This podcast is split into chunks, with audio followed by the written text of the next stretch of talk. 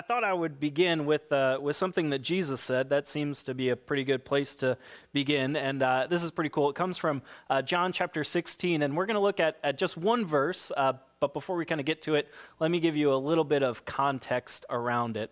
Uh, Jesus had just told his disciples uh, that he was going to leave them. And they didn't understand what this meant. They thought, well, he's going to the market, but he'll be back, right? And Jesus says, no, no, I'm leaving you like for good. But don't worry, because I'm going to send another comforter, the Holy Spirit, to be with you always. And then Jesus said, It's not only that I'm leaving, but, but you're leaving me, that you will betray me, deny me, abandon me. And now the disciples are, are really confused and really anxious and really worried. And then Jesus says this to them. This is John chapter 16, verse 33. Jesus says, I've said these things to you so that you will have peace in me. In the world you will have distress, but be encouraged. I have conquered the world. You will have peace in me. But in this world you will have distress. It's a hard verse. But how many of us know about distress? I'm not talking about just inconvenience. We're, we're all inconvenienced in some way at this time, but, but I'm talking about distress, health issues, family issues, marital issues, financial issues. It's good news to know where peace can be found because trouble is bound to come in this broken world. See, this verse is, is sort of like a paradox. Jesus says that, that there's these overlapping realities in our world. There is a big, powerful God who gives peace to us and who moves within this world, and yet this world is broken and fallen. And it's in that overlapping of realities, that, that tension where faith is formed and where hope is birthed anew. It's a paradox. And you know, Christianity, Christianity doesn't always have easy, simple answers. That not everything fits nicely on a bumper sticker. That what Jesus is saying here is that our hope in times of distress is his cross.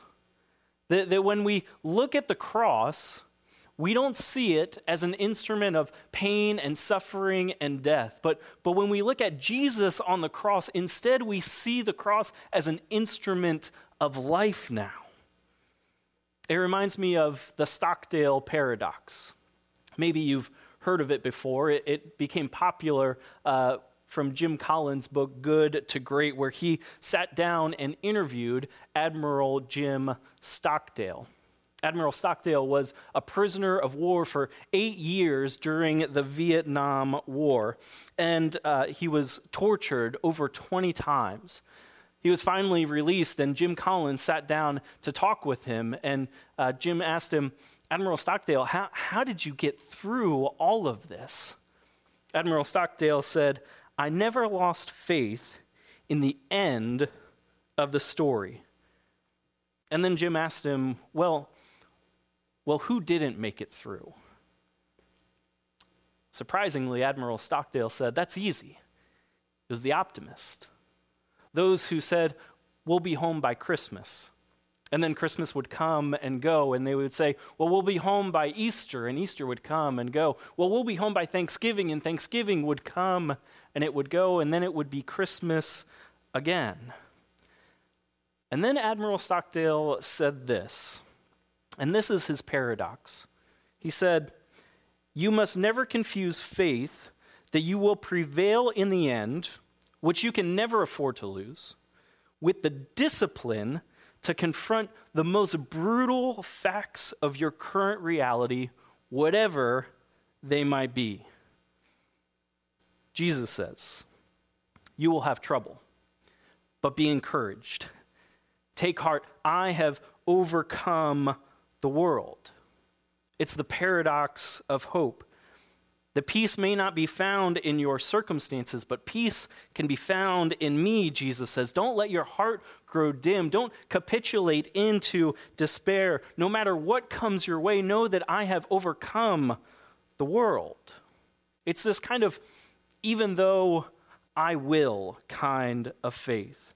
That even though I see the brutal facts, even though I'm facing distress, even though I'm going through a dark time, even though this isn't fair, even though I still have all these questions, I will praise God.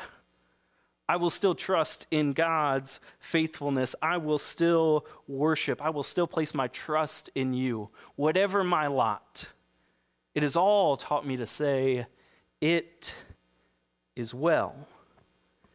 And if our faith is an anthem of hope, then the chorus, the refrain would, would be like this even though I will. Even though I will. And, and, throughout the story of Scripture, this even though is often followed by an I will statement. If you might know what I'm talking about, that even though the bottom fell out, I'm still going to praise God. Even though the circumstances aren't fair and aren't right, I'm still going to trust in God's faithfulness. I'm still going to hope. It's kind of like the story of Job. There's a lot going on in the story of Job, but I think the simple message that that story is trying to teach us is to have this even though I will kind of faith. That Job, well, he lost it all. I mean, all, all. And everybody around Job just kept telling him, Job, just give up. Just, just throw up a white flag. Just curse God and die. Job, that's your only escape from this. Just curse God and die. But Job said, No. I will raise an anthem of hope, even in this hard time. Even though I'm going through the fire, even though I am under pressure, I will still praise God. Even though I have lost it all, I will still trust God, even when it makes no sense. Then, even louder, I will sing God's praises. Wow. I mean, how do I have a faith like that? That kind of faith that, that doesn't diminish in the face of distress, but a faith that is defiant in the face of distress. And so I have to take you to this story in the New Testament. It comes from the book of Acts, and, and it's just, it's so strange and, and it's so cool. Um, and, and I believe that this is a great demonstration of that uh, defiant uh, faith in the midst of distress, that, that even though I will kind of faith that we're talking about. And, uh, and if you're new to this whole Christianity thing, if you're new to this Bible thing, uh, the story of Acts, it's, it's a book. It comes right after uh, Jesus' resurrection from the dead.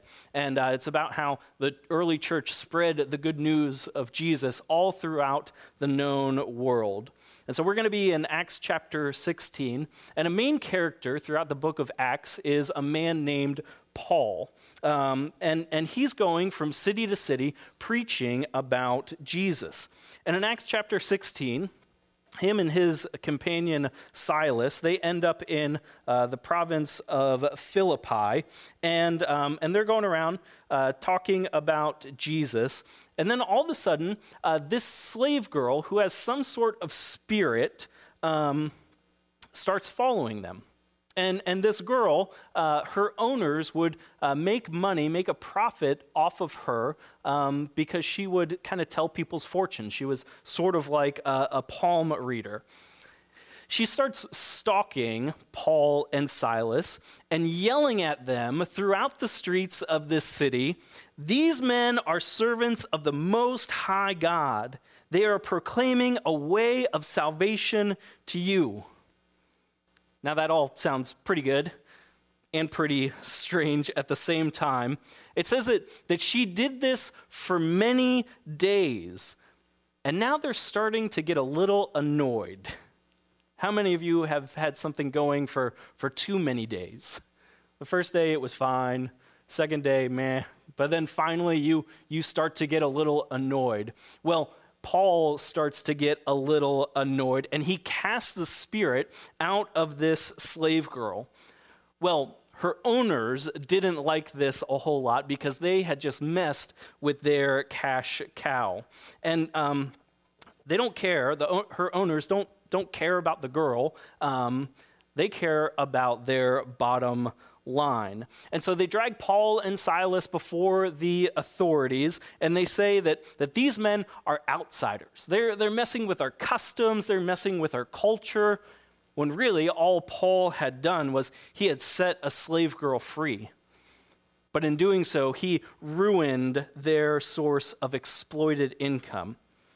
But regardless, Paul and Silas are brought before the authorities. They're stripped of their clothes, they're beaten with rods, ouch. And then they're thrown into prison. And this is where the story gets even stranger. It says that after Paul and Silas went through this brutal beating, uh, they were put in the innermost jail cell with their feet in stocks. And so this is what it says in Acts 16, verse 25. It says, around midnight. Let's just pause there. If you would just, just say that out loud. Around midnight. I don't think it's any coincidence that this takes place around midnight, in the middle of the night, in the darkest hour. We all know what midnight feels like in our own lives. It goes on and it says, around midnight, Paul and Silas were praying and singing hymns to God, and the other prisoners were listening to them. Their, their feet are in stocks and chains. They have welts on their bodies. They're bloodied, beaten, and bruised. And even though they praise God, they're singing hymns to God. That in this moment, there's, there's darkness and light colliding, and they know that they are children of the light. They're, they're in a jail, but they know that they are citizens of heaven. They're under the sentence of Caesar, but they're still bowing down to praise King Jesus. And all the other prisoners, they start paying attention. And they go, What the heck is going on? What, why are you praising God right now? And so don't, don't miss this. That in every midnight of your life, you have an audience, especially for those of us who are followers of Jesus. We have an audience watching us, seeing how we handle what we are going through. And so then watch what happens. This is just amazing. This is verse 26. It says, All at once, there was such a violent earthquake that it shook the prison's foundations. The doors flew open and everyone's chains came loose. When the jailer awoke and saw the doors open of the prison, he thought the prisoners had escaped. So he drew his sword and was about to kill himself because he was responsible for all of these prisoners and he was about to get in a whole lot of trouble. But Paul shouted loudly, Don't harm yourself. We're all here. The jailer called for some lights, rushed in, and fell trembling before Paul and Silas. He led them outside and asked, Honorable masters, what must I do to be rescued? A revival had just broken out because these two guys, beaten up, swollen, bloody, were praying and singing praises to God in the midnight hour, and it sparks a revival in the innermost cell. God loves praise in the midnight hour. When we praise God in the midnight hour, the darkest hour, God shows up in a jail cell, in a hospital ward, in a broken family, in depression. God begins to move. It says that the ground starts shaking. Now, catch this. Doesn't happen to free Paul and Silas.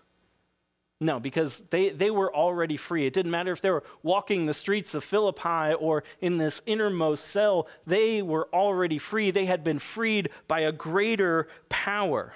They didn't need chains to fall for them to be free. They didn't need doors to open for them to be released. They were already free. But the irony of ironies of this story is that the jailer is the one who wasn't free. He was trapped by fear. He's the one that holds the keys, and yet he's the one who isn't free. and he sees all of this happen, and he asks Paul and Silas, What must I do to be rescued?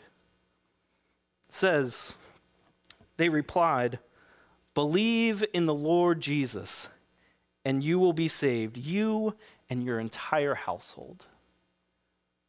And he did. He dropped the sword. He began to follow Jesus. And as the story goes on, he actually had Paul and Silas over to his house. They shared a meal. He was baptized. He and his whole family believed. And it's all because all because an anthem of hope was raised in the midnight hour. It all began with a song, an anthem of hope. Even though, even though there's stocks and chains and blood and prison, even though, even though I will. Even though it makes no sense, they sing louder than they have ever sung before, and the ground starts shaking and God starts moving. Even though I will. Even though in the midnight hour we lift up a song of praise, that at the powerful name of Jesus, all chains would be broken that at the powerful name of Jesus, there would be new life, there would be hope, there would be a coming of fresh life again. That at the power of Jesus, chains can fall as we lift up an anthem of hope. I pray for that kind of, even though I will faith, for you and for me. Let me pray for you. So, gracious God, Lord, you are powerful. There is victory in you. And I don't know what midnight hour some of us are going through. But Lord, you said that there is distress in this world.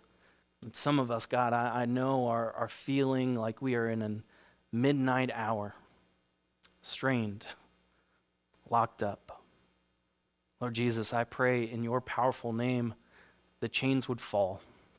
Lord, that we would sing a song of praise to you that we would be set free. Set free from fear, worry, and anxiety. God, that we would be set free to follow you in newness of life. Pray this in the mighty name of Jesus. Amen.